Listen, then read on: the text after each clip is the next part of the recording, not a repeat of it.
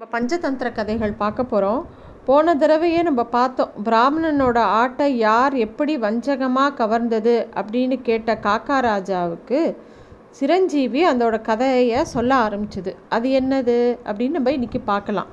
ஆட்டை இழந்த பிராமணன் அப்படிங்கிறது தான் அந்த கதையோட பெயர். ஒரு பெரிய நகரம் இருந்தது. மித்ர சர்மா அப்படிங்கிற ஒரு பிராமணன் அந்த ஊரில் இருந்தா அவர் என்ன பண்ணார்? மாசி மாதத்தில் ஒரு யாகம் பண்ணணும் அப்படின்னு யோசித்தார் அந்த யாகத்துக்கு ஒரு ஆடு தேவைப்பட்டது. ஆடு வாங்கிறதுக்காக பக்கத்தில் இருந்த ஒரு ஊருக்கு போயிட்டு அங்கே இருக்கிற பணக்காரர்கள்ட்டெல்லாம் சொல்லி தனக்கு வே இது மாதிரி ஒரு பெரிய யாகம் பண்ணுறேன் அதுக்கு ஒரு ஆடு வேணும். அப்படின்னு கேட்டோடனே அவங்களும் யாக காரியம்னவொடனே மறுக்காமல் ஒரு பெரிய ஆட்டை அந்த பிராமணனுக்கு கொடுக்குறாங்க. அவர் அந்த ஆட்டை வந்து நடத்தி கூட்டின்னு வரும்போது அது அங்கேயும் இங்கேயும் ஓடித்து அது என்ன பண்ணுறதுன்னு தெரியல. சரி அதோட காலை கட்டி அதோட தோளில் போட்டுட்டு அப்படியே தூக்கிண்டே நடந்து வரார். கீழே விட்டால் அதை ஓடி ஓடி போகிறதுன்னு சொல்லிட்டு. அந்த பிராமண ஆட்டை வந்து தோளில் தூக்கின்னு வரதை பார்த்த கொஞ்சம் வஞ்சகர்கள்லாம் அதாவது ஏமாத்து பேர் வழிகள் அவங்க வந்து எப்படியாவது அந்த ஆட்டை அவ அந்த பிராமணன்ட்டருந்து பிடுங்கிடணும் அப்படின்னு ஒரு பிளான் பண்ணுறாங்க அவர் அவங்க மூணு பேரும் பிளான் பண்ணி பேசி வச்சுட்டு என்ன பண்ணான்னு முடிவு பண்ணிக்கிறாங்க. அதில் மொதல் ஒரு ஆள் வரான். அவன் பிராமணனை பார்த்து ஓ நீங்கள் பெரிய வேள்வியெலாம் பண்ணி அதாவது யாகம்லாம் பண்ணி வேதம் ஓதுகிற பிராமணன் ஆச்சே நீங்கள் எதுக்கு இந்த தப்பான விஷயத்த பண்ணுறீங்கன்னு கேட்குறான் என்னதுன்னு அவர் கேட்டவுடனே இல்லை ஒரு நாயை போய் இது தோளில் சுமந்துட்டு வரீங்களே நீங்கள் நாய் கோழி கழுதை அதெல்லாம் தொட மாட்டீங்களே நீங்கள் எதுக்கு அந்த நாயை போய் தோ தோளில் தூக்கின்னு வரீங்கன்னு கேட்குறான் உடனே அந்த பிராமணனுக்கு ஒரே யோசனையாக இருக்குது ஐயோ இது வந்து நான் யாகத்துக்காக ஒரு ஆடனா தூக்கின்னு போகிறேன் உங்களுக்கு என்ன கண்ணு தெரியலையா? அப்படின்னு கோச்சுண்டு வேகமாக அந்த இடத்த விட்டு நடக்கிறான். சரி சரி கோச்சிக்காதீங்க கோச்சிக்காதீங்க அப்படின்னு சொல்லிட்டு அவன் பாட்டுக்கு போயிடுறான். கொஞ்சம் தூரம் போனவுடனே இன்னொருத்தன் வரான். வந்து அவன் வந்து சொல்கிறான் அந்த பிராமணன்ட்ட உங்களுக்கு தான் இந்த கண்ணு மேலே எவ்வளோ பாசம் பசுக்கன்று மேலே அதை வந்து இறந்து போனப்புறமும் இப்படி தூக்கின்னு போகிறீங்களே பொதுவாக நீங்கள் எல்லாம் தீட்டுன்னு சொல்லிட்டு அந்த ப இறந்து போன எதையும் தொடமாட்டிங்களே. அது எதுக்கு தூக்கின்னு போகிறீங்க இறந்து போன ஒரு விஷயத்தை இப்படி அப்படின்னு கேட்டவுடனே பிராமணனுக்கு புரியல. என்னது? இறந்து போச்சா? இது ஆடு உயிரோடனா இருக்குது மொதல் இது பசு கிடையாது. இது கன்று கிடையாது. இதை நான் இறந்தும் போகலை. இவனுக்கு என்ன கண்ணு தெரியலையா? அப்படின்னு அவன்கிட்டையும் கோச்சின்ட்டு வேகமாக நடக்கிறார். இப்போ மூணாவதாக இன்னொருத்தன் வரான்.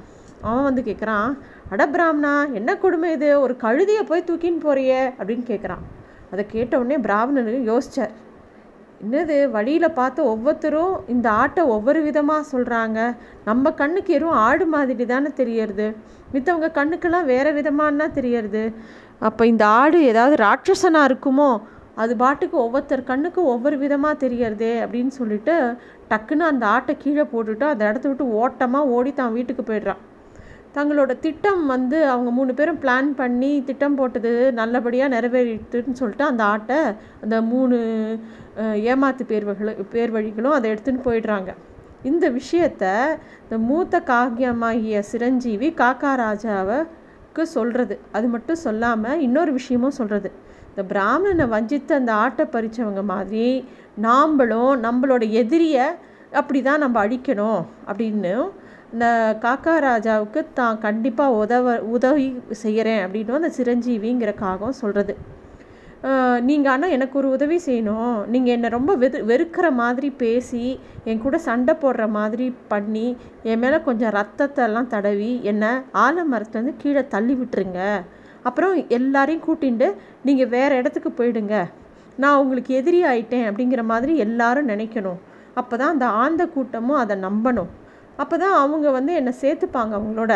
அவங்க கூட நான் அந்த ஆந்த கூட்டத்தோடு நான் ஒரு நண்பன் மாதிரி இருந்து அவங்களோட உறவாடி அவங்கள எப்படியாவது அழிச்சுடலாம் அந்த ஆந்த கூட்டத்தை அப்படிங்கிற ஒரு யோசனையை சொல்கிறது இந்த சிரஞ்சீவிங்கிற காக்கா அந்த காக்கா ராஜாக்கு. உடனே இந்த காக்கா ராஜா கேட்குறது சரி இப்படிலாம் நீ பண்ணினேன்னா உன் உயிருக்கே ஆபத்தாக வருமே. எப்படியாவது ஆந்த கூட்டத்துக்கு நீ வந்து நடிக்கிறேன்னு தெரிஞ்சுடுத்துனா அவங்க உன்னை கொண்டுடுவாங்களே அப்படின்னோடனே சிரஞ்சீவி சொல்கிறது ஒரு ராஜகாரியம் பண்ணும்போது அந்த ராஜாவுக்காக அந்த அவர் கீழே இருக்கக்கூடிய சேவகர்கள் இந்த மாதிரி காரியங்களை எடுத்து செஞ்சு தான் ஆகணும். அதனால் நமக்கு துன்பம் வரும்னாலும் பரவாயில்ல நம்ம இனத்துக்காக நம்ம இதை பண்ணி ஆகணும். அதனால் நான் ராஜாவான உங்களுக்கு உதவலைன்னா நான் இருந்து என்ன யூஸு கண்டிப்பாக நான் இதை உங்களுக்காக செய்வேன் அப்படின்னு சொல்லிவிட்டு அந்த அது சொன்ன திட்டத்தில் இறங்குறது அந்த சிரஞ்சீவி. அந்த தாத்தா அந்த காக்கா ராஜாவும் என்ன பண்ணுறார் இவ அந்த காக்காவை சிரஞ்சீவிங்கிற காக்காவை ஏதோ சண்டை போடுற மாதிரி தன்னோட அழகால் குத்துற மாதிரி குத்தி அந்த மலை அந்த பெரிய மரத்துலேருந்து கீழே தள்ளி விடுறார். இவங்க ரெண்டு பேரும் நாடகம் ஆடுறாங்க அப்படிங்கிறது மித்த காக்காக்களுக்கு கூட தெரியாது. எல்லாரும் வந்து சிரஞ்சீவியை தாக்க சரி ராஜாவே தாக்குறாருன்னா நம்மளும் அதை கொத்தணும்னு ஓடி வருது. அப்போ வந்து இந்த காக்கா ராஜா நீங்களாம் ஒன்றும் பண்ணாதீங்க. நானே இவனை தண்டிச்சிடுறேன். நீங்களாம் போய் பறந்து போய் வேறு இடத்துக்கு போங்க. நான் பின்னாடியே வரேன்னு சொல்லி அந்த காக்கா ராஜா வந்து இதை தள்ளி விட்டுட்டு வே அந்த மித்த காக்காக்களோட போயிடுறது. வழக்கம் போல் படையெடுக்க வந்த அந்த ஆந்தைகள் வந்து அந்த ஆலமரத்தில் எந்த காக்காவும் இல்லாததை பார்த்தோன்னே ரொம்ப திகச்சு போகிறது அப்போ தான் மரத்தடியில் இருக்கிற இந்த மூத்த காக்காவான சிரஞ்சீவியை பார்த்தோடனே இது இப்படி அடிபட்டு கிடக்கே அப்படின்னு பார்க்குறாங்க இந்த சிரஞ்சீவியும் நடிக்கிறது. என்னை காப்பாற்றுங்க காக்கா ராஜா என்னை இந்த நிலைக்கு தள்ளி விட்டுட்டான். நான் உங்கள் ராஜா கிட்ட சரணடைகிறேன் இந்த விஷயத்த அவங்க தங்க தங்க ராஜா கிட்ட போய் சொல்லணும் அப்படின்னு சொல்லி கேட்டுக்கிறது இந்த சிரஞ்சீவியான காக்கா அந்த ஆந்த கூட்டத்துக்கிட்ட. அந்த ஆந்த கூட்டமும் ஓடி போய் அதுங்களோட ராஜா ஆந்தை ராஜா இருப்பார் இல்லையா? அவர்கிட்ட போய் இந்த மாதிரி அங்கே ஒரு சிரஞ்சீவி காக்காவை அந்த காக்கா ராஜா கொத்திட்டாரு. அது அப்படியே அடிபட்டு கிடக்கு. அது நம்ம கூட சேர்ந்துக்கிறேன்னு சொல்கிறது அப்படின்னோடனே அந்த ஆந்தை ராஜாவுக்கு ஒரே ஆச்சரியமாக இருக்குது உடனே தன்னோட மந்திரிகள் எல்லாம் கூப்பிட்டு இந்த சிரஞ்சீவியை என்ன பண்ணலாம்? அப்படின்னு சொல்லி ஒரு மீட்டிங் போடுறது.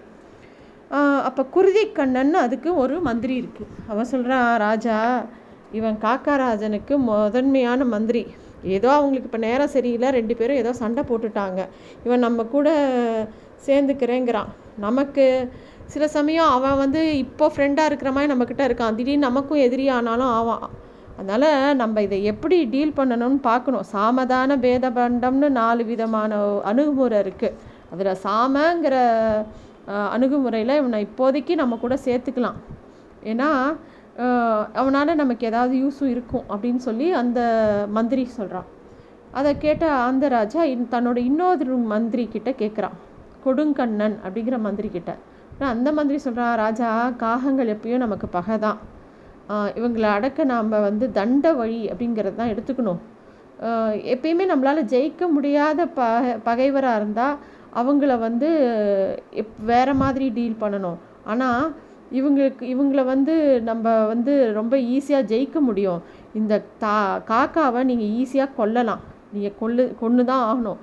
ஒருவேளை நம்ம பகைவனுக்கு நமக்கு நம் நன்மையே செஞ்சாலும் அவன் வந்து பகைவன் எப்பயும் நிரந்தர பகை. இந்த காக்காங்கிறது ஆந்தைக்கு நிரந்தர பகை. இப்போ அவனோட சேர்த்துக்கிறதெல்லாம் சரியாக வராது.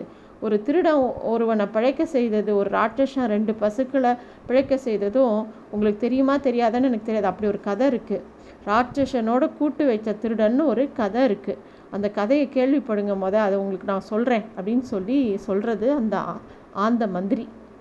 எனக்கு அது என்ன கதைன்னு தெரியாதே. அது என்ன அப்படின்னு கேட்குறது அந்த ராஜா.